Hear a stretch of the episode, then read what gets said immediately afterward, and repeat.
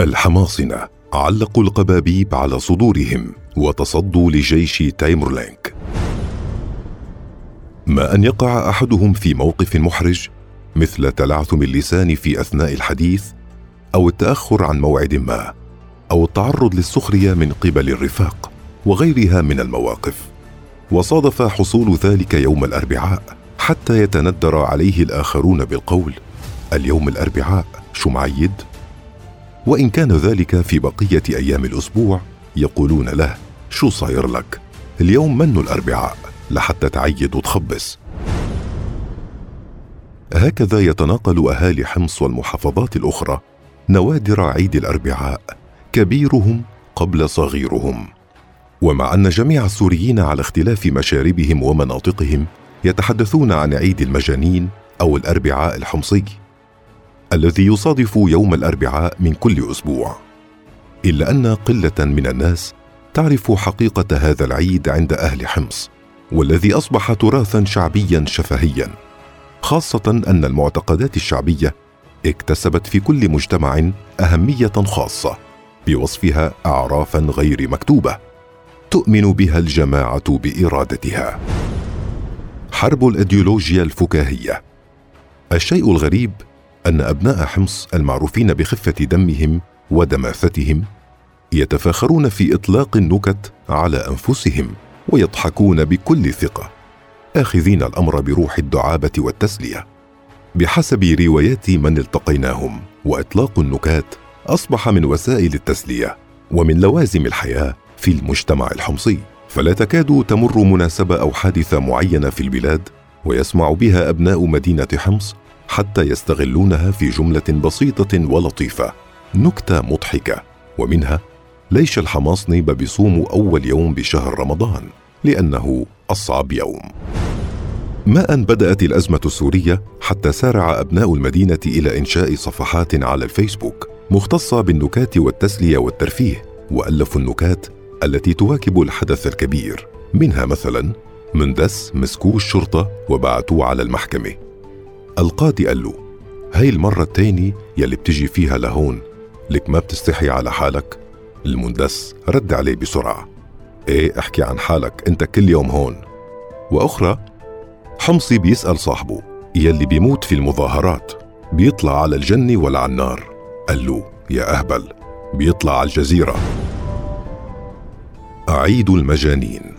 لم تختلف روايات عامة الناس في حمص عن رواية الإعلام والفنان المسرحي محمد خير الكيلاني ابن المدينة الذي قال عن عيد يوم الأربعاء المعروف منذ زمن عند الحماصنة عدني الأمر من باب التندر ووضع الحماصنة في موقف محرج والتنكيت عليهم بعيد المجانين الذي هو في حقيقة الأمر عيد المجاذيب بمعنى أن الحماصنة يجذبون الناس إليهم بلطفهم ومرحهم وطيبة قلوبهم ومحبتهم لكل الناس.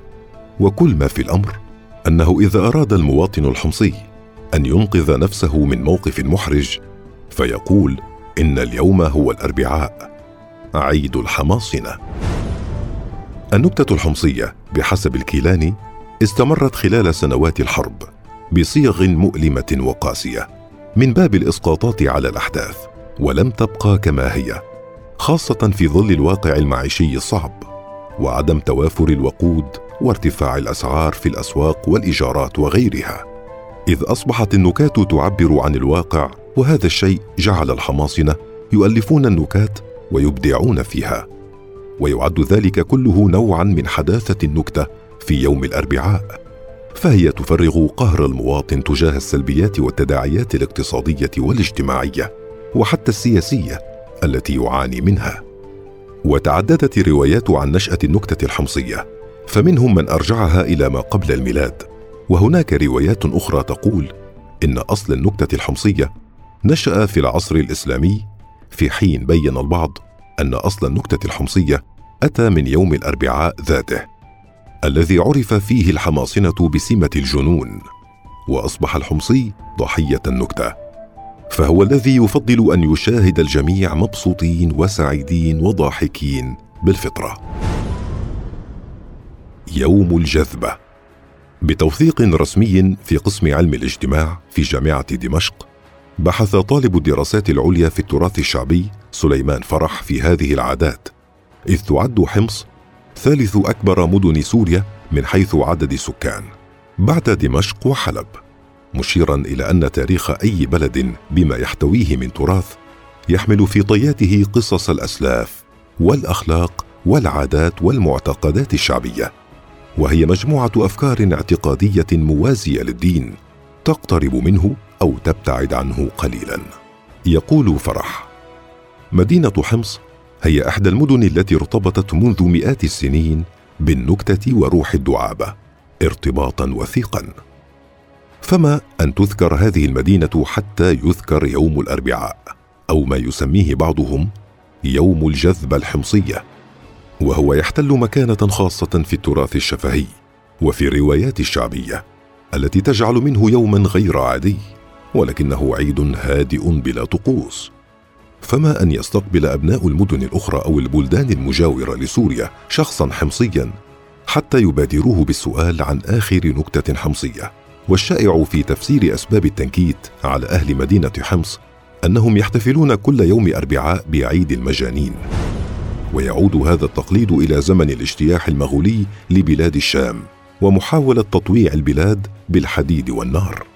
فكانت لنجاة أهل مدينة حمص من بطش تايمرلانك صنوعه الغباء وإشاعة أن مياه نهر العاصي تسبب هذه الآفة أكبر الأثر في وسمهم بتلك الصفة. بالرغم من أن هذه الرواية تحمل من الذكاء قدرا غير قليل. بداية الجنون. يوثق الباحث في رسالته الأكاديمية أن أولى الحكايات التي تروى في هذا الشأن هي قصة تايمورلانك. عندما اجتاح حلب واستباحها فتداعى أهل حمص للتداول في هذا الخطر الداهم المقبل مع الجحافل التي أحرقت الأخضر واليابس ليجدوا حلا للمأزق. كان في غاية الطرافة إذ اتفقوا على استقبال التتر في صورة كاريكاتورية.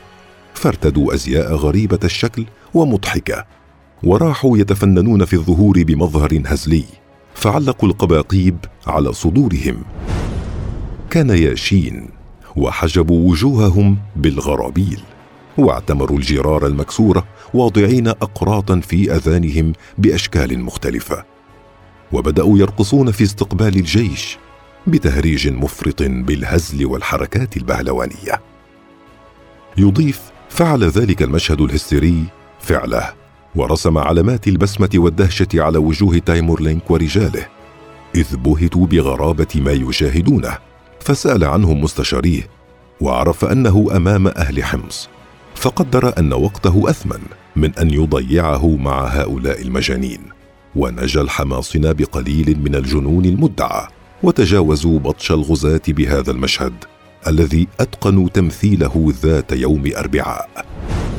يروى أيضا أن أهل حمص صلوا صلاة الجمعة يوم الأربعاء في أثناء سيرهم للمشاركة في حرب صفين.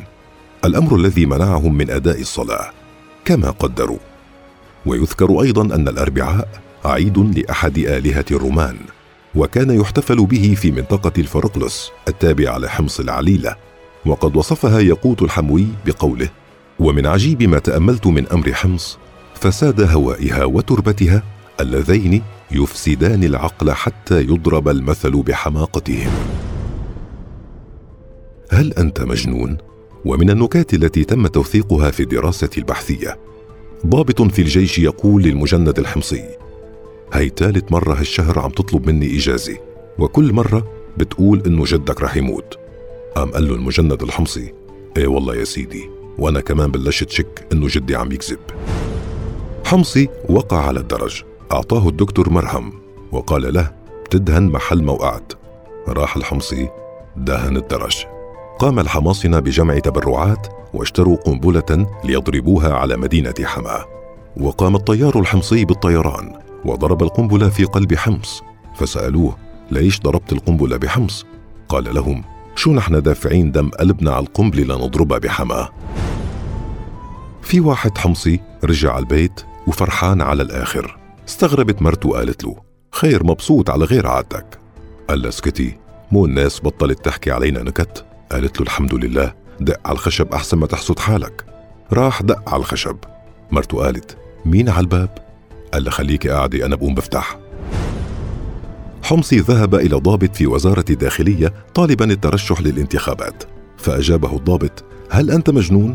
فرد عليه الحمصي وهل هذا شرط للترشح؟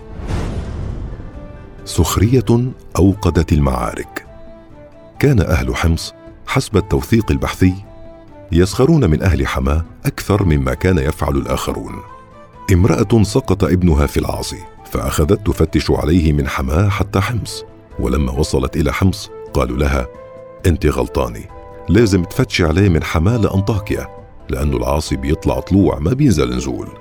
هزت المرأة رأسها وقالت لهم أنتم ما بتعرفوا ابني تنح ودايما معاكس. ولم يكن أهل المدينتين يتركون فرصة تمر من دون أن يتخذوا منها فرصة للتشنيع على بعضهم.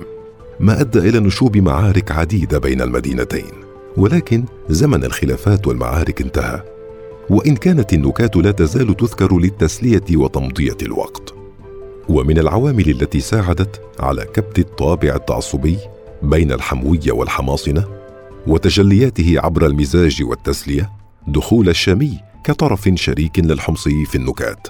نتيجة الهجرة الداخلية التي شهدتها العاصمة دمشق من المدن السورية المختلفة.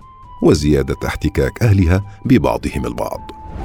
والنكتة كما هو معروف قاسم مشترك بين أبناء الجنس البشري في قوتها وسطوتها وقدرتها على انتزاع الضحكة حتى في أقصى الظروف.